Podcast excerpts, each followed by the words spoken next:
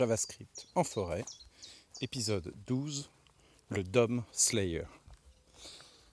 Salut, c'est Loïc Truchot. Euh, j'enregistre ce podcast au bord du, de l'étang de Chevré. Il y a des magnifiques petits reflets de soleil, car c'est le coucher du soleil, sur euh, l'eau. Des oiseaux, des grèves huppées qui font une espèce de, ronde, de, de parade nuptiale des cygnes, des hérons, c'est magnifique. Et puis il y a la magnifique campagne au printemps autour là. Ah là là, c'est reposant. Il y a des fleurs partout de toutes les couleurs. Il n'y a plus qu'à marcher et parler de JavaScript. Aujourd'hui, on va essayer d'aller un petit peu plus en profondeur dans le DOM. On va commencer à, coder. Et comme c'est très difficile de parler de code à travers un podcast, euh, j'aimerais accompagner ce, podcast d'une vidéo sur, euh, sur Twitch donc euh, je vais euh, créer un compte et puis vous donner un rendez-vous si vous voulez venir regarder du live coding. Donc on ne peut pas imaginer d'exercice plus casse-gueule qu'essayer de coder quelque chose en live. Donc ça m'intéresse, on va le tenter. voilà, je vous dirai en fin de vidéo quel compte sur Twitch et quel jour on fait ça. on sera sûrement deux ou trois, c'est déjà bien. Je euh, vais donc vous parler des, différentes euh, méthodes qui existent au cœur de JavaScript pour euh, communiquer avec le DOM. Alors, avant ça, j'ai eu plusieurs questions. J'ai conseillé dans mes dernières émissions de podcast d'apprendre vraiment bien HTML et, CSS avant de se plonger dans JavaScript. Et on me demandait si je pouvais faire un HTML ou CSS en forêt. Je ne vais pas le faire, ça m'intéresse moins, mais euh, je vais vous conseiller quelques ressources si ça vous intéresse. Donc, euh, euh, à commencer par MDN, le Mozilla Developer Network, qui contient vraiment une énorme documentation dans toutes les langues, dont le français, sur HTML, CSS et JavaScript. Des exercices, vraiment plein de vocabulaire, c'est une équipe dédiée de plus de 10 personnes qui pendant des années et des années chez Mozilla a tout donné pour essayer de documenter HTML, CSS et JavaScript. Et c'est un boulot de titan puisque chaque balise HTML, déjà il y en a plein, chacune a un nombre d'attributs différents et énormes. Chaque attribut peut avoir une série de valeurs différentes et énormes. Euh, chacune de ces balises peut avoir du CSS qui sera plus ou moins euh, pertinent pour euh, euh, la designer, la modifier, modifier son apparence.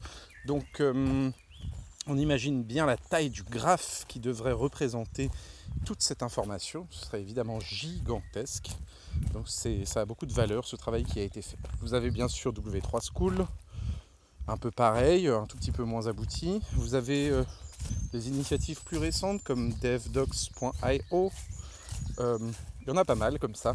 On peut explorer le web pour euh, se pencher sur ces documentations. Et puis on a bien sûr hein, euh, tout ce que fait la W3C et le What What je prononce mal, euh, qui font les normes de HTML, de CSS qui évoluent. Maintenant, c'est des normes vivantes hein, depuis HTML5 et puis CSS3. Normalement, il n'y aura pas vraiment de nouvelles versions. C'est devenu des normes qui évoluent dans le temps, basta. Du coup, euh, il y a ce qu'il faut, évidemment. On peut préférer les formats livres, euh, vidéo ou autres. Alors en vidéo, on a de la chance en France. On a cette chaîne YouTube Graphic Art qui est animée par quelqu'un avec un super accent qui, euh, a vraiment pris le temps de façon super pédagogue de vous transmettre ses connaissances en HTML, CSS, JavaScript, mais aussi PHP et encore d'autres. Il est compétent, il le fait bien, il n'y a qu'à se poser. Je me rappelle de moments mémorables à, écouter sa description des classes avec PHP, avec des petits magiciens qui se battent, etc. C'est vraiment bien. Euh, voilà, chaîne gratuite sur YouTube. Méfiez-vous tout de même des chaînes YouTube en général. Il y a beaucoup de gens qui s'essayent à parler de JavaScript ou, autre et qui disent des choses euh, pas toujours vraies, euh, donc euh, essayez de, trouver des ressources qui sont validées par la communauté euh, et qui, font sens, quoi, qui, font consensus. pour vous aider à avancer plutôt que tomber sur des personnes vraiment débutantes le, en, tant que formateur et qui s'essayent un petit peu, mais qui du coup vont devoir prendre la stature de la personne qui énonce des vérités, comme je le fais moi en faisant des erreurs bien sûr, mais qui vont faire encore plus d'erreurs. Et ça va pas le faire, ça, risque de vous donner des mauvaises habitudes. Donc essayez voilà, de vous tourner vers des ressources euh, validées. Donc euh, il y a quelques autres une série de vidéos payantes pour le coup qui m'ont qui m'ont pas mal plu. Des choses sur le site de Ultimate, de Todd Moto, des choses sur Manning, les vidéos qu'il y a sur le site de Manning. Il y a plein de bouquins aussi sur Manning d'excellente qualité, certains sont gratuits. Achetez que quand il y a des promos parce qu'il y en a très régulièrement. Voilà, et Aurélie, excellent éditeur. Euh, bon, il y en a plein en français, Ellipse et d'autres. Je trouve que les bouquins, c'est toujours quelque chose de bien pour, euh, avancer. On se pose et on lit le livre euh, au calme. On essaye de temps en temps quelques TP, bien sûr, on met les mains dans le code, mais euh, voilà, c'est souvent un bon point d'entrée. Euh, voilà quelques références à exploiter. Évidemment, comme maintenant je suis euh, un peu plus chevronné en JavaScript, je connais peut-être un petit peu moins bien les bonnes vidéos récentes qui ont été faites pour un niveau débutant. Ça peut être un sujet à exploiter pour un petit peu plus tard. Voilà, pour l'instant, je vous laisse euh, sur ces quelques références. ok. Donc, euh, DOM Slayer, comme je vous disais, le, DOM, il va pas être facile à dompter. Hein. Il a été pensé pour, pour Java, et donc c'est une catastrophe parce qu'il y a une très grande verbosité dans les méthodes pour communiquer avec ce DOM. Rien que pour communiquer avec lui, on utilise la propriété document de l'objet window. Hein, si on devait euh, faire vraiment euh, juste aller chercher un élément via son ID euh, qui existe dans notre HTML, c'est parti, on va faire du window.document.getElementById, by ID, ouvrez les parenthèses, et là, on met l'ID. Oh là là là là là là. C'est vraiment. Euh, ça rappelle un peu quand on ouvre un énorme, un énorme, une énorme map en Java euh, euh, basée sur un des très grands frameworks avec tout le boilerplate de ouf. Avant de pouvoir comprendre ce qu'on est en train de faire, il faut avoir lu 300 mots et essayer de les comprendre. C'est un peu pareil. Donc on voit bien cette, comment dire, cette, cette API qui bah voilà, qui est euh, assez verbeuse. Mais il va falloir l'apprendre obligatoirement. Et puis, verbeux, ça veut dire qui contient plein d'informations dans son nom aussi. Donc c'est pas pour rien que Java a pris cette décision souvent d'être verbeux. C'est que il arrive un moment, euh, il faut aussi, euh, il faut aussi pouvoir rien qu'en lisant les méthodes, si on connaît un petit peu le domaine, comprendre où on va. Et de ce point de vue-là, voilà, il n'y en a pas tant que ça à apprendre qu'on utilise. On peut en faire le tour là dans l'espace d'un podcast, euh, en particulier des legacy entre guillemets. Euh, donc quand je dis legacy, il faut savoir que l'API de DOM a énormément évolué ces dernières années. Donc à l'époque, il y avait quelques méthodes très verbeuses comme je les ai exposées là pour manipuler le DOM et qui étaient vraiment pas très très très très facile d'utilisation, ni très intuitive. Et est, arrivé du coup là-dessus euh, jQuery. Euh, donc le créateur de, jQuery, euh, John Rising, ce qu'il a fait, c'est qu'il a tout simplement simplifié au maximum cette API pour la rendre plus facile d'utilisation. Hein, donc, par exemple, donc comme je disais, hein, pour aller chercher un élément, normalement on fait via son ID, donc sous-entendu dans le HTML, on a une div par exemple qui a un attribut ID égal ouvrez les guillemets auto. Bon voilà, j'en ai besoin dans mon JavaScript pour la transformer. Get element by ID. Donc normalement window.document.getElementById, by ID, mais on a dit Windows c'est mon scope global. Donc je peux accéder directement aux propriétés de ce scope global sans citer Windows. Je peux juste faire document.getElementById, très bien. Et alors, du coup, des fois, mes éléments, ils n'ont pas d'ID, je veux pouvoir aller les chercher euh, par leur classe.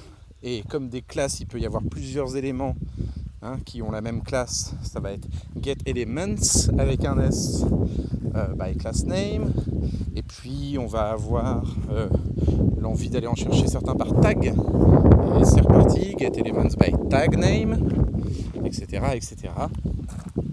Donc cette API, elle était tellement compliquée à utiliser que ce, gars, John Raising, a dit ok, on, va, on a déjà une API qui est parfaite pour retrouver tout et n'importe quoi.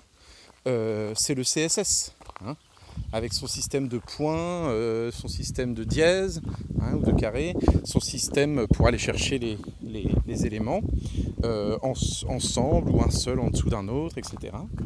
Et alors, John Raising, il a inventé jQuery comme ça qui nous facilite énormément ce travail de trouver les éléments les uns par rapport aux autres et puis de faire du CRUD dessus. Hein. CRUD, donc euh, Create, Read, Update, Delete, qui sont les, quatre opérations qu'on fait systématiquement en informatique sur nos, différents, nos différentes valeurs, nos différents objets. Donc euh, voilà, jQuery a été inventé pour nous faciliter euh, la vie. Et alors, euh, John Ray, euh, Raising, il a été euh, carrément embauché par la W3C pour venir faire évoluer les API JavaScript du DOM et les autres. Et donc ce qui se passe, c'est que depuis quelques années, hein, sont édités régulièrement en complément de HTML ces, ces API qui nous simplifient la vie. Par exemple, le Query Selector. Le Query Selector qui nous permet d'aller chercher le premier élément dans la page web, dans la page HTML, matchant avec une euh, description qui correspond au CSS. par exemple, si vous allez chercher avec un document.querySelector, ouvrez la parenthèse et vous mettez ici euh, ça va vous chercher le premier élément qui a la classe toto dans le DOM, dans le HTML, et ça vous le retourne. Alors, ici, euh, on va pouvoir de la même façon avec ce query selector, aller chercher un le premier élément par son tag. Et comme en CSS, on va juste mettre le nom de la balise, hein, query selector de div, et hop, ça me retourne ma première div, et ainsi de suite. Donc très pratique, et on peut même aller chercher un élément via son ID comme ça. Hein. Euh, document.querySelector de ouvrez la parenthèse, ouvrez les guillemets, carré, euh, ou dièse, ou hashtag, appelez ça comme vous voulez selon votre génération. Et alors, euh, de Toto, et hop, je reçois mon élément qui a l'ID Toto directement dans mon JavaScript et je peux le manipuler. Le problème avec ça, c'est que euh, euh, l'optimisation n'est pas terrible, d'accord hein Puisque le programme doit deviner quel type d'élément c'est, il doit bien y avoir un switch quelque part qui regarde si le premier caractère de cette chaîne qu'on lui passe est un carré ou est un point ou est une lettre Est-ce que ensuite ça correspond à quelque chose vraiment? Donc du coup, euh, même si Query Selector nous sauve de toutes ces problématiques d'apprendre les méthodes du DOM qui permettent de communiquer avec les éléments, elle est toujours moins performante que GetElement by ID. Hein. Je vous invite à regarder euh, le site euh, Vanilla JavaScript hein, pour qui fait une comparaison entre le getElement by ID du JavaScript Vanilla, comme si c'était un framework, alors qu'évidemment c'est juste euh, JavaScript tout court, avec les différents euh, by ID qui existent dans jQuery, dans euh, Dojo, etc. etc. on voit bien que le getElement by ID, il n'y a rien de plus rapide qu'un getElement by ID pour aller chercher un élément. Encore une fois, c'est très rare qu'on soit impacté par les questions de performance quand on est dans une simple communication avec le DOM en pur JavaScript. Et puis souvent, il suffit qu'on utilise un framework qui optimise à minima correctement nos appels pour contourner ces problèmes en général. Mais c'est intéressant quand même de savoir ça. Donc à connaître, hein, numéro 1, retenez bien mon getElement by ID Hein, les classes, souvent, on s'en sert beaucoup dans le CSS. Euh, quand on a un élément unique dans, la page avec laquelle on veut communiquer avec le JavaScript, souvent on lui donne une ID, on fait un getElement by ID.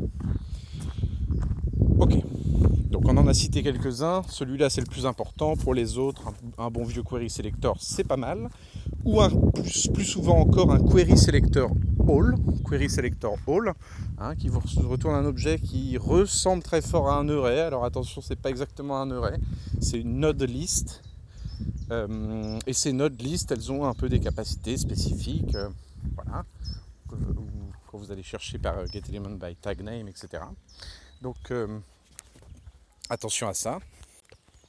Voilà, donc en tout cas c'est le troisième à retenir, document.getElementById, document.querySelector et document.querySelectorAll. Déjà avec ça, hein, vous pouvez faire magnifiquement, si vous connaissez bien CSS, toutes les règles qui s'appliquent en CSS s'appliquent dans le Query Selector. Donc vous pouvez magnifiquement faire du read. Hein. Je ne parle pas de create, je ne parle pas de delete, je ne parle pas d'update, je parle de read. Et alors comment ça marche? Bah, Souvent, l'élément qu'on va aller le chercher, on va le mettre dans une variable ou dans un array ou quelque chose comme ça. Donc var élément, plutôt let élément, ou encore mieux const élément, puisqu'on va avoir une référence ici. Hein. Euh, donc const élément égale document de Toto, ma div qui a l'id Toto. Euh, voilà, c'est déjà, euh, pas mal. Alors ensuite, évidemment, souvent ce qu'on veut faire, c'est manipuler cet élément. Alors là, vous avez un premier point d'entrée à connaître. Rappelez-vous l'épisode précédent. HTML, c'est quoi? C'est des strings, c'est du texte, c'est que du texte du HTML. Donc vous pouvez, quand vous avez un élément, regarder le HTML qu'il y a à l'intérieur, et le recevoir sous forme de string, mais aussi modifier ce qu'il y a à l'intérieur en modifiant la string qu'il est. Donc par exemple, j'ai reçu ma div Toto. Hein. Elle est dans mon, ma constante qui s'appelle élément. Je vous rappelle que c'est la référence qui est constante, du coup je peux modifier ces différentes propriétés et méthodes. Par contre, je ne peux pas l'écraser avec, avec un nouvel élément, mais je peux la modifier. Et donc, ce que je peux faire, c'est hein, lire le contenu, donc euh, euh, faire un console.log de élément.innerHTML, HTML en majuscule, et vous verrez le HTML qu'il y a à l'intérieur de cet élément. Par exemple, s'il y avait euh, span, H1, que sais-je, des balises, et bien sûr à l'intérieur de ces balises du texte, eh bien vous pourriez imprimer tout ça directement dans la console pour voir ce qui se passe.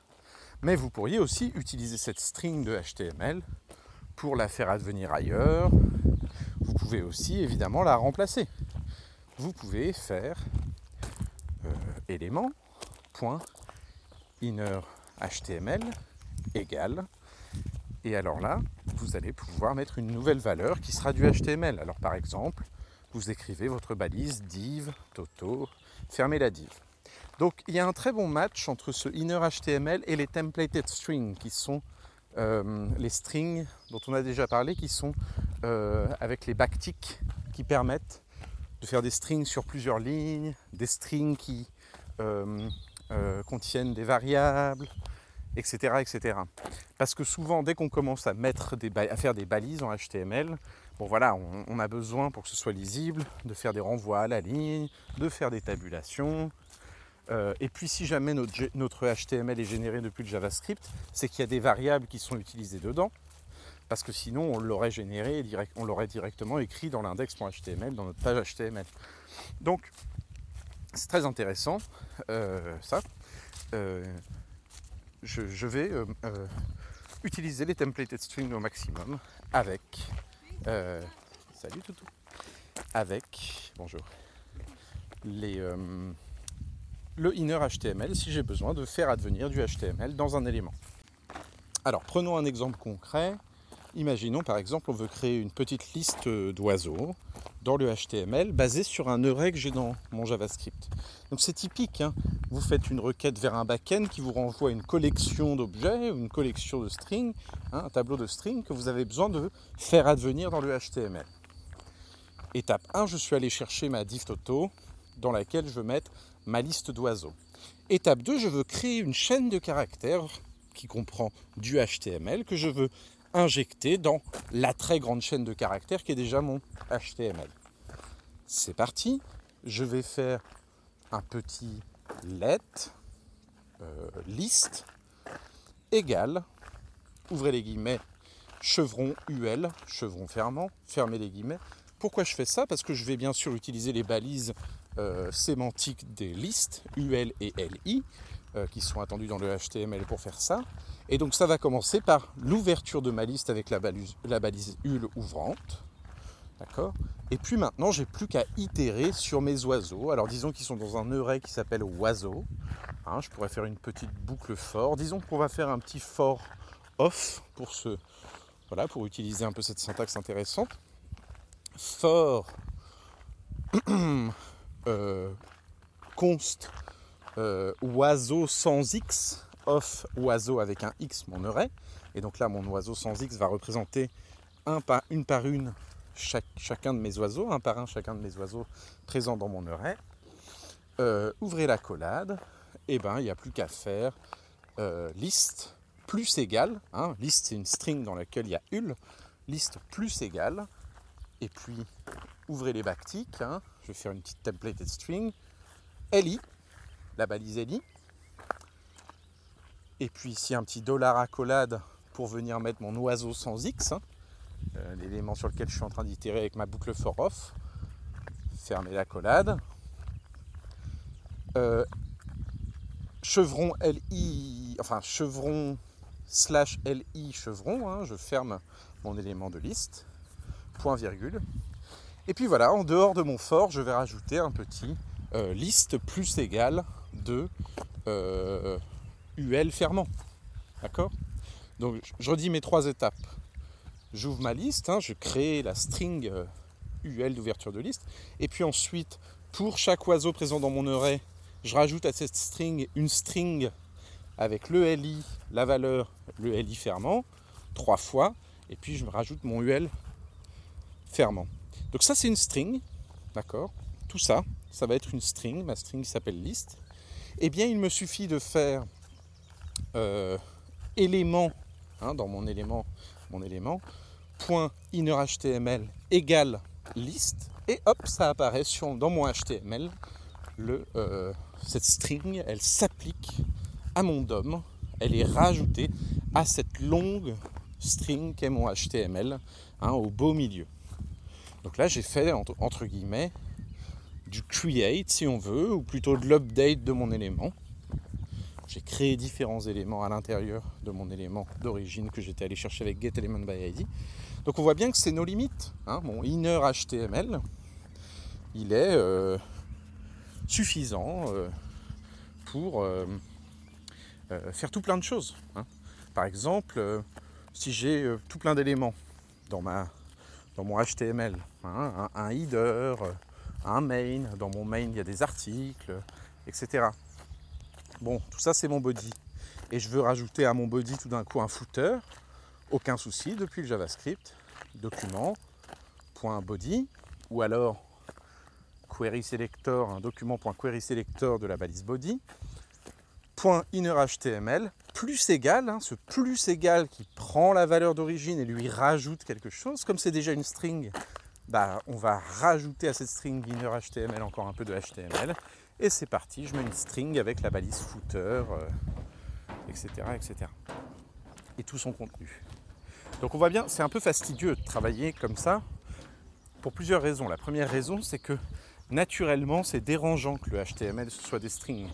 Hein. on préfère quand c'est bien formaté et quand chaque chose est un objet contenant des objets, etc. C'est la nature même du HTML, même si à la fin il est transféré sous forme de string, de représenter des arbres de données. Et au bout de chacune des branches, on trouve des, comment dire, des, euh, text nodes, des, nœuds de texte, du texte. Voilà. Et donc du coup, euh, c'est un peu dérangeant de faire des manipulations sous forme de string. Si on ne sait pas bien utiliser les templated strings, bon bah ça devient une vraie galère. On est en train d'additionner des bouts de string de partout. N'empêche, rien qu'avec ce que je vous ai donné là, on peut déjà faire euh, aussi bien que Angular ou React euh, quand on les utilise à des niveaux euh, tutoriels débutants. D'accord? Ça veut dire quoi? Ça veut dire on peut tout à fait voilà, partir d'une data dans, le, dans le JavaScript et produire du HTML basé sur cette data automatiquement. Et puis si on s'y connaît un petit peu en fonction et en on-click, etc., on va même pouvoir faire nos event listeners qui font réagir ce DOM, réécrivent des parties, etc. Donc, on récapitule. Get element by ID, query selector, query selector all. Attention, ça retourne un truc qui ressemble à un array mais qui n'a pas, toutes les méthodes des arrays. Donc des fois, ça vaut le coup de convertir vers un array. Et enfin, pour commencer à manipuler vraiment le HTML, le point inner HTML que l'on fait sur euh, ces éléments euh, qu'on est allé chercher. Alors, parlons un peu technique. Hein. Évidemment, ces éléments, ils ont un type.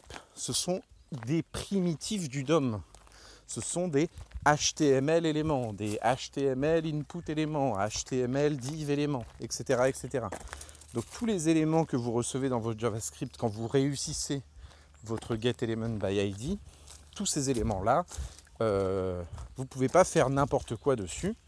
Hein. Généralement, vous pouvez refaire les mêmes choses que ce que vous faites sur document qui lui-même était déjà un élément du DOM. C'est juste l'élément qui contient tout. Et donc sur n'importe quel élément que vous allez chercher, vous pouvez faire du getElement by ID pour aller chercher un des enfants de cet élément qui aurait tel ID, etc., etc. Donc tous les autres que vous connaissez déjà, le point inner HTML, et à peu près tous les autres, euh, toutes les autres choses qui permettent de faire du CRUD. Hein. Donc euh, pour le reste des éléments du CRUD, donc par exemple pour faire, euh, pour effacer, hein, pour vider un élément. C'est pareil, getElementById de ma div Toto.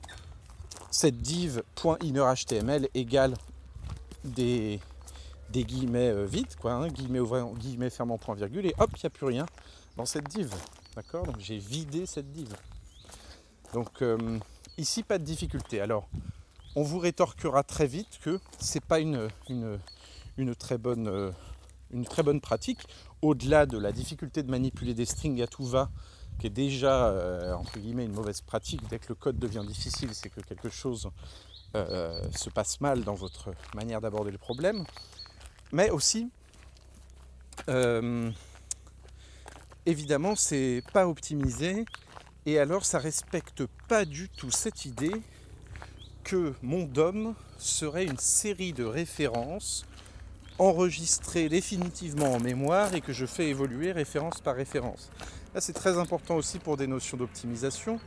Quand vous prenez tout votre body, hein, document.body.innerHTML, plus égal quelque chose, hein, c'est comme si vous étiez en train de redonner au moteur qui évalue votre HTML euh, dans Firefox ou dans Chrome, vous lui redonnez tout, et ça pouvait être des milliers de lignes de code, plus les deux trois que vous venez de rajouter, et il doit tout réévaluer et tout retransformer en objet dans le DOM, etc. etc.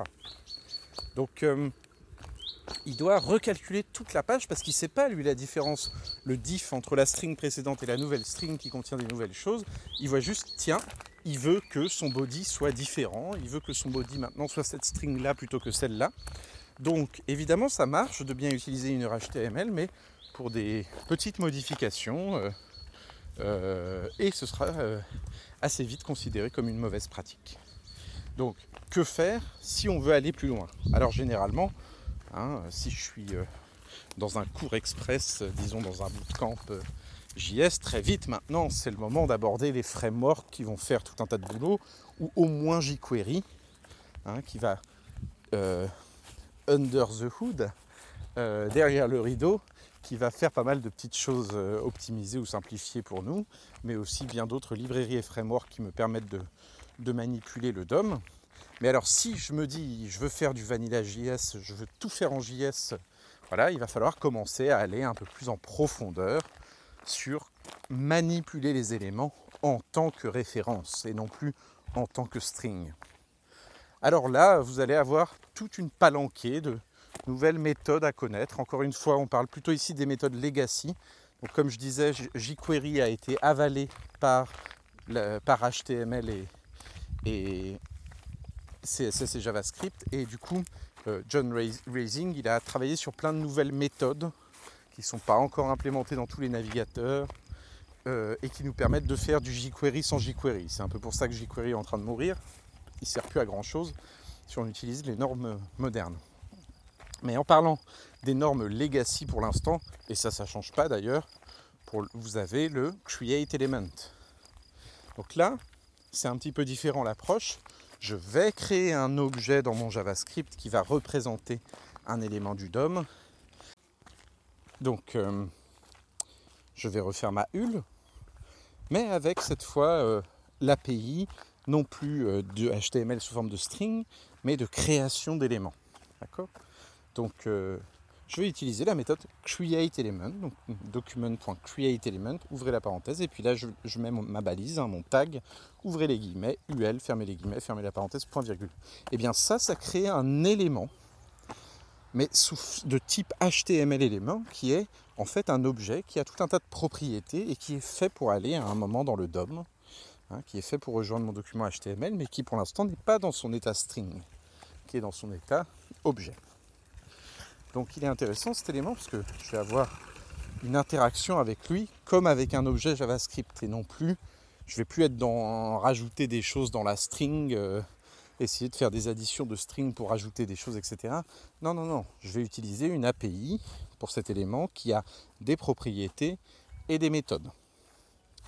L'élément que j'ai reçu avec mon getElementById tout à l'heure, hein, quand je suis allé chercher la div toto et que je l'ai mis dans ma variable élément, c'était lui aussi un HTML élément, un objet comme ça, sur lequel je peux faire du point euh, ceci, point cela, point HTML. On voit bien que point HTML, c'est bien la propriété d'un élément. Ce n'est pas une méthode, hein. attention, on utilise le égal. Avec ce point inner HTML, on ne voit jamais les, parenthèses derrière. Donc, euh, du coup, ici, je crée un élément HUL, d'accord? Et dans cet élément, cet élément HUL, je voudrais mettre Hein, euh, le texte de mes LI, mais pas sous forme de LI, de nouveau sous forme d'objet créé de façon programmatique. Alors là, je vais faire document.createElement d'une LI. Ça, ça va me retourner un nouvel élément que je n'ai plus qu'à mettre dans ma hulle. Je la refais. const hull égale document.createElement de hull. Fermez la parenthèse, point virgule. const element égale document.createElement de li. Et enfin, si je veux faire append mon li dans ma hull, ul, enfin element, pardon, point et on voit bien qu'ici je suis dans une méthode programmatique, et là je mets mon li element. ul element, point ouvrez la parenthèse, element, fermez la parenthèse. Donc on voit bien que ça revient un peu à la même chose que tout à l'heure, c'est juste plus compliqué. Il faut que j'apprenne les propriétés et les méthodes de ce qu'est un HTML element, hein, de ce type spécial dans JavaScript, de cette API spéciale dans JavaScript.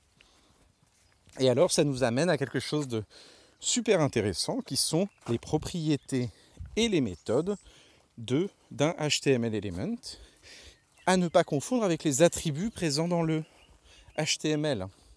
Donc euh, propriétés, les propriétés sont en grande partie un reflet des attributs qu'il y a dans le HTML. Par exemple, un élément bouton, il va avoir une propriété .disabled qui vaudra true ou false.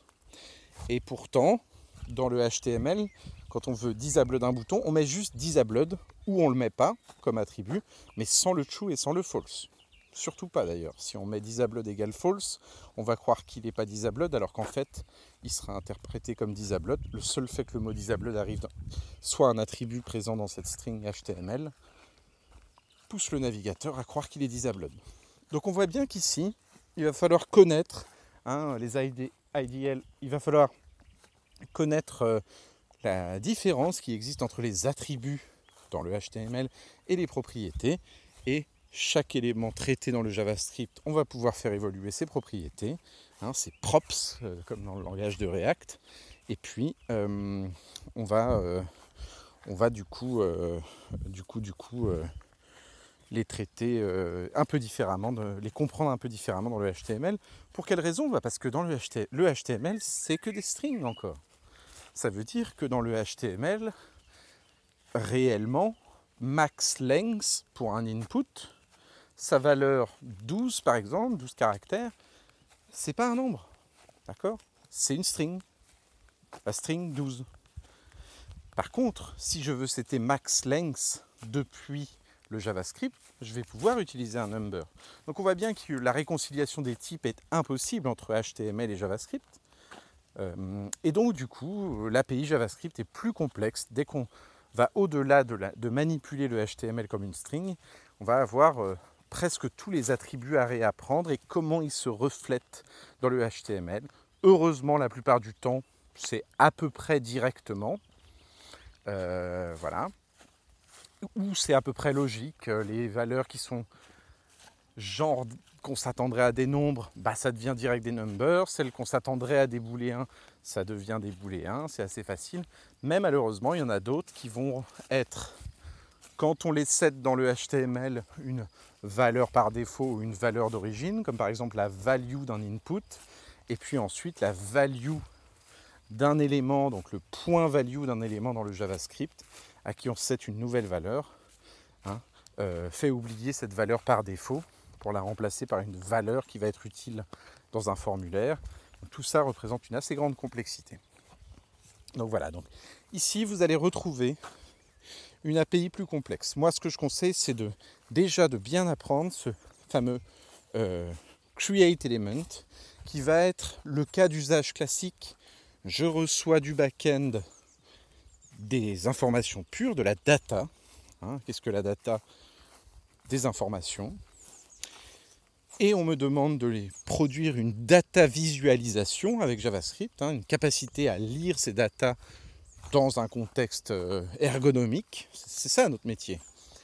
Donc je prends mes données qui viennent de ma base de données et qui sont un gros array d'objets euh, illisibles pour un non-IT et je le transforme en un joli HTML, un joli CSS, etc. à travers une boucle, une itération, archi classique. Et alors, euh, grâce au fait que je suis sur du Create Element, comme ça, euh, et puis je rajoute mes petits attributs hein, avec mes propriétés. Euh, et puis alors je fais append les éléments les uns dans les autres. je vais avoir une plus grande finesse que écraser des strings systématiquement ou essayer de manipuler des strings. Alors le problème c'est que évidemment encore la verbosité nous revient en pleine gueule. Donc pour mettre un contenu dans ma UL, il faut normalement que je fasse un document.createTextNode. Et là, je mets mon texte. Tout ça, je le mets dans une variable. Et cette variable-là, je l'append dans mon LI. LI qui était append dans ma UL, hein, child, UL child LI. Tout ça qui était child dans mon élément, qui était ma div toto dans le DOM. On devient assez vite un peu fou et on comprend l'émergence systématique des frameworks dans le monde de JavaScript pour faire la moindre opération, mais il n'y a pas de fatalité à devenir fou. Hein? Vous pouvez très bien, vous savez le faire, créer une petite fonction toute bête à qui on passe un tag, par exemple UL ou LI, disons LI, et à qui on passe comme deuxième argument du texte à mettre dans ce LI, euh, comme troisième argument, la classe à lui donner. Hein, et puis voilà, vous avez une fonction qui est capable de générer facilement des éléments HTML plus complets et plus complexes. Cette fonction, sera super lisible au moment de votre itération. Vous aurez votre create.li euh, qui sera au milieu de votre, euh, votre code et qui sera lisible, très lisible. Ça, c'est votre problème.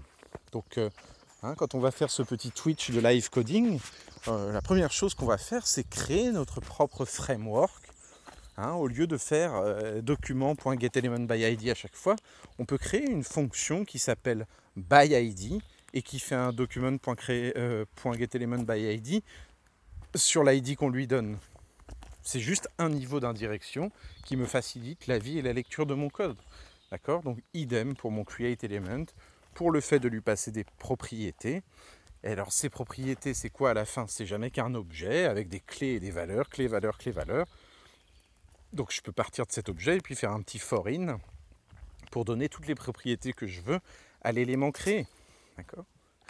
Donc voilà, donc je disais il y a quelques propriétés spéciales et puis attention à la manière dont vous les manipulez puisque je vous rappelle que vous manipulez vos objets quand vous faites du create element comme des références, c'est-à-dire des choses qui n'existent qu'à un seul endroit de la mémoire et que vous faites muter petit à petit pendant la durée de vie de votre application. Donc typiquement, si vous voulez changer les styles, hein, je veux changer les styles de ma div Toto, je vais lui mettre un background color à green. Pas de souci, hein. j'ai fait mon euh, const élément égal document.getElementById de Toto.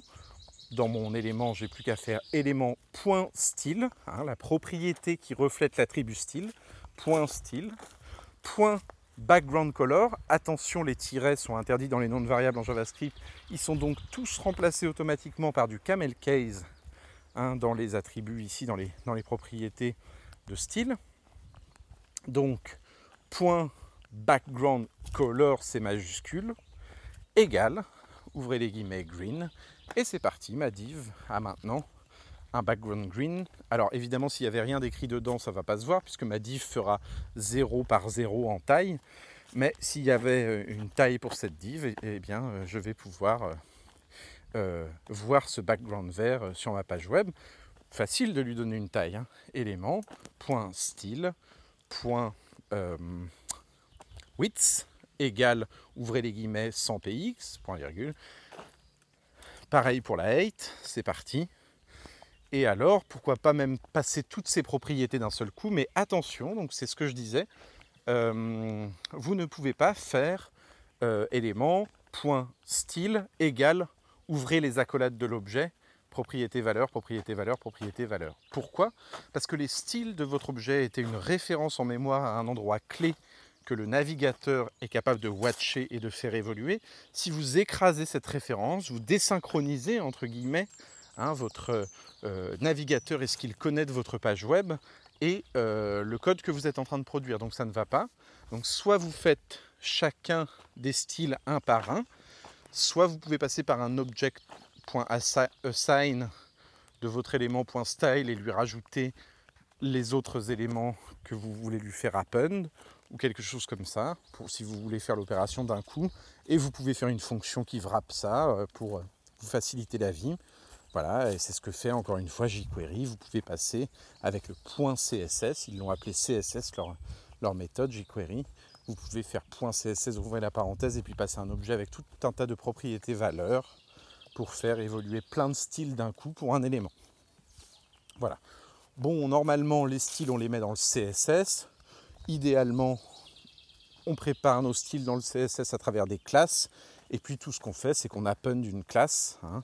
Hein, dans la classe liste des, éléments, on peut leur append des choses. Donc euh, on leur append une classe qu'on veut qu'elle s'applique à tel moment ou qu'elle se retire à tel moment. Alors, encore une fois, vous allez peut-être commencer à penser, mais ça a l'air tellement compliqué par rapport à ce qu'il nous a dit sur le inner HTML de tout à l'heure. Mais ce que je viens de dire à propos des références est très important. D'accord? Imaginons, vous avez un bouton cliquable. Normalement, plus personne n'utilise depuis longtemps le on-click dans le HTML, puisque on veut séparer le HTML du CSS et du JavaScript. On veut que notre document HTML puisse marcher sans JavaScript, et donc on ne veut pas euh, qu'il euh, plante en rencontrant ce on-click. Donc on va toujours faire des add event listener dans le JavaScript plutôt que des on-click dans le HTML, même si ça reste valide, bien sûr, les on-click dans le HTML. Aussi, le HTML se comporte comme une string, il faut donc faire évaluer des fonctions. Ça présente tout un tas de limites que de mettre son JavaScript au cœur du HTML. Donc, lorsque je veux ajouter un événement clic qui dit bonjour dans la console, par exemple, sur un bouton, voilà, j'ai mon bouton dans mon HTML, il a l'ID euh, BTN, dans mon JavaScript, je vais faire const btn égale document.getElementById, ouvrez les guillemets btn. Hop, j'ai chopé mon bouton qui était dans le HTML, pourvu que mon script était bien appelé en fin de page. Et donc, euh, après, la création de cet élément-là, et donc du coup, je récupère mon bouton et je vais faire euh, bouton.addEventListener. Voilà une nouvelle méthode. Euh, Add Event Listener, ouvrez la parenthèse, ouvrez les guillemets, clic, fermez les guillemets, virgule, et puis ici je vais mettre une fonction qui est la callback qui doit s'exécuter.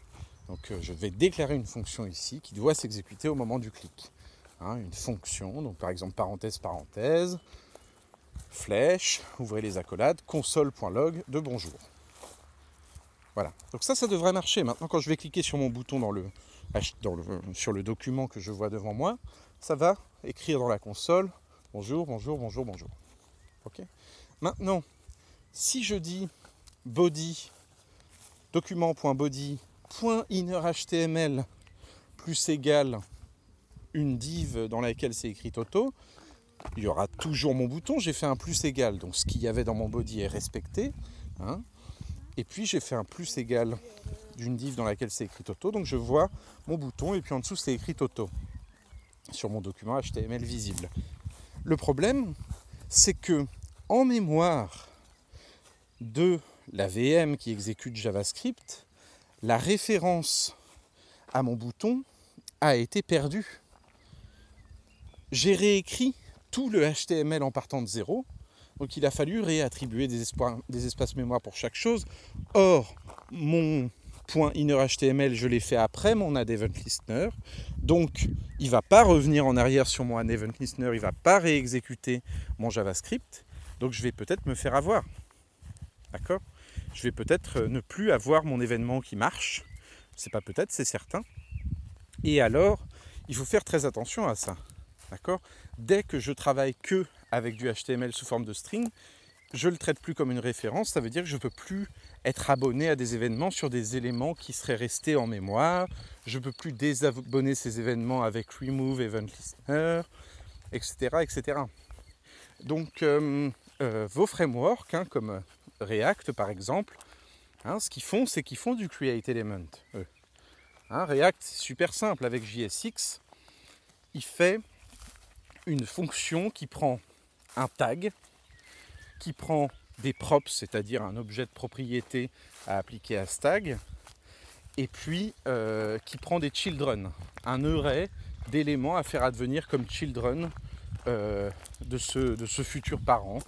Donc, et donc il a une petite fonction, il s'appelle createElement, enfin qui, fait un createElement, euh, et qui rajoute les propriétés qu'il faut à l'élément fraîchement créé et qui lui append child des enfants. Et alors ces enfants, c'est quoi? Bah, C'est eux-mêmes de nouveau, des HTML elements, etc. etc. Donc il peut résoudre hein, tout, un, tout un arbre. Alors en plus, souvent on utilise React avec du JSX, donc c'est encore plus simple. Hein. c'est quasiment comme du HTML, euh, sauf que c'est les noms des properties qu'on voit à la place des attributs pour que ça colle mieux avec euh, JavaScript, mais on sait bien qu'il y a un lien direct entre les, les properties et les attributs. Euh, ce n'est qu'un reflet l'un de l'autre. Et donc du coup, euh, ce, euh, ce, petit framework, c'est même à peine un framework, librairie de composants, c'est tout ce qu'il fait. quoi. Ah, il fait d'autres choses, d'accord, avec son virtual DOM, etc., etc. Quelques optimisations, bon, et puis euh, une mise à disposition d'une série de hooks très utiles. Mais au-delà de ça, la, force de React en tant que librairie de composants, c'est juste d'avoir, comme l'avait fait jQuery en son temps, hein, simplifié le CRUD d'éléments, euh, en particulier la création, euh, à travers le JSX qui cache des fonctions très simples qui prennent comme argument tag, propriété, children. Et children, c'est un array d'éléments euh, qui, sont prêts eux aussi à être, à être euh, exécutés. Donc euh, de ce point de vue-là, React est vraiment super, mais d'un autre côté, vous pouvez écrire votre React from scratch très facilement. Il n'y a pas, de, pas de, grande révolution, à part la révolution de la simplicité, qui est souvent peut-être la plus dure à, atteindre. Et, donc de ce point de vue-là, c'est vraiment trop trop bien. Donc voilà, donc donc euh, re-récapitulons encore hein, depuis le, début. Get element by ID, query selector, query all, hmm, incontournable. Attention c'est pas une méthode là c'est une propriété. Point inner HTML. Create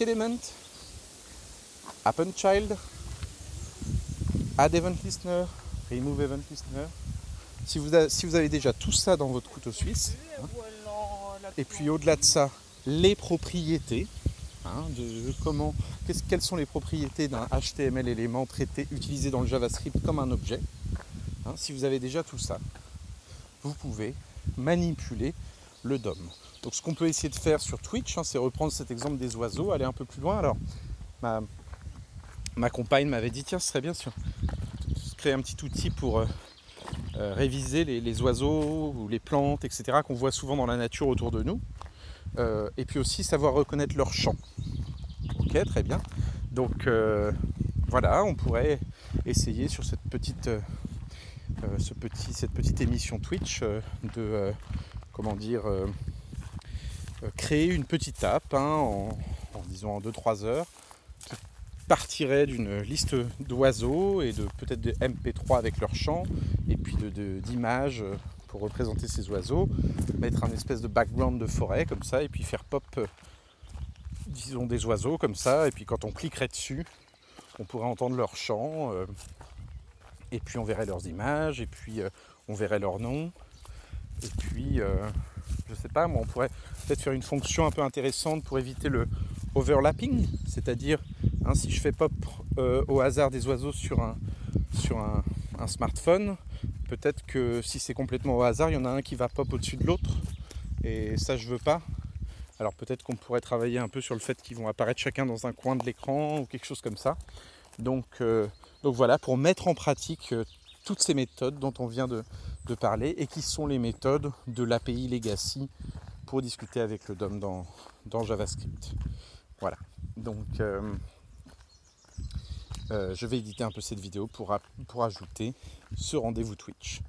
Ce, podcast pour ajouter ce rendez-vous Twitch. Voilà. Euh, merci à tous d'avoir écouté JavaScript en forêt avec Loïc Truchot au bord de l'étang de Chevray. C'était l'épisode Dom Slayer et rendez-vous bientôt pour notre, troisième épisode sur, euh, sur le DOM. Troisième et dernier épisode sur le DOM en attendant d'attaquer d'autres d'autres choses avec JS. Merci, bye bye. Voilà, il est tard, tout le monde dort, mais j'ai réussi à trouver un rendez-vous pour notre Twitch qui aura lieu sur twitch.tv slash zenikait, Z-E-N-I-K-A-I-T, le mercredi 6 juin à 20h, euh, de 20h à 22h. Donc rendez-vous pour un peu de live coding mercredi à venir, si vous avez le temps. Et on va essayer de démontrer des choses en JS. Je crois qu'il y aura un petit replay pendant 14 jours. Allez, à bientôt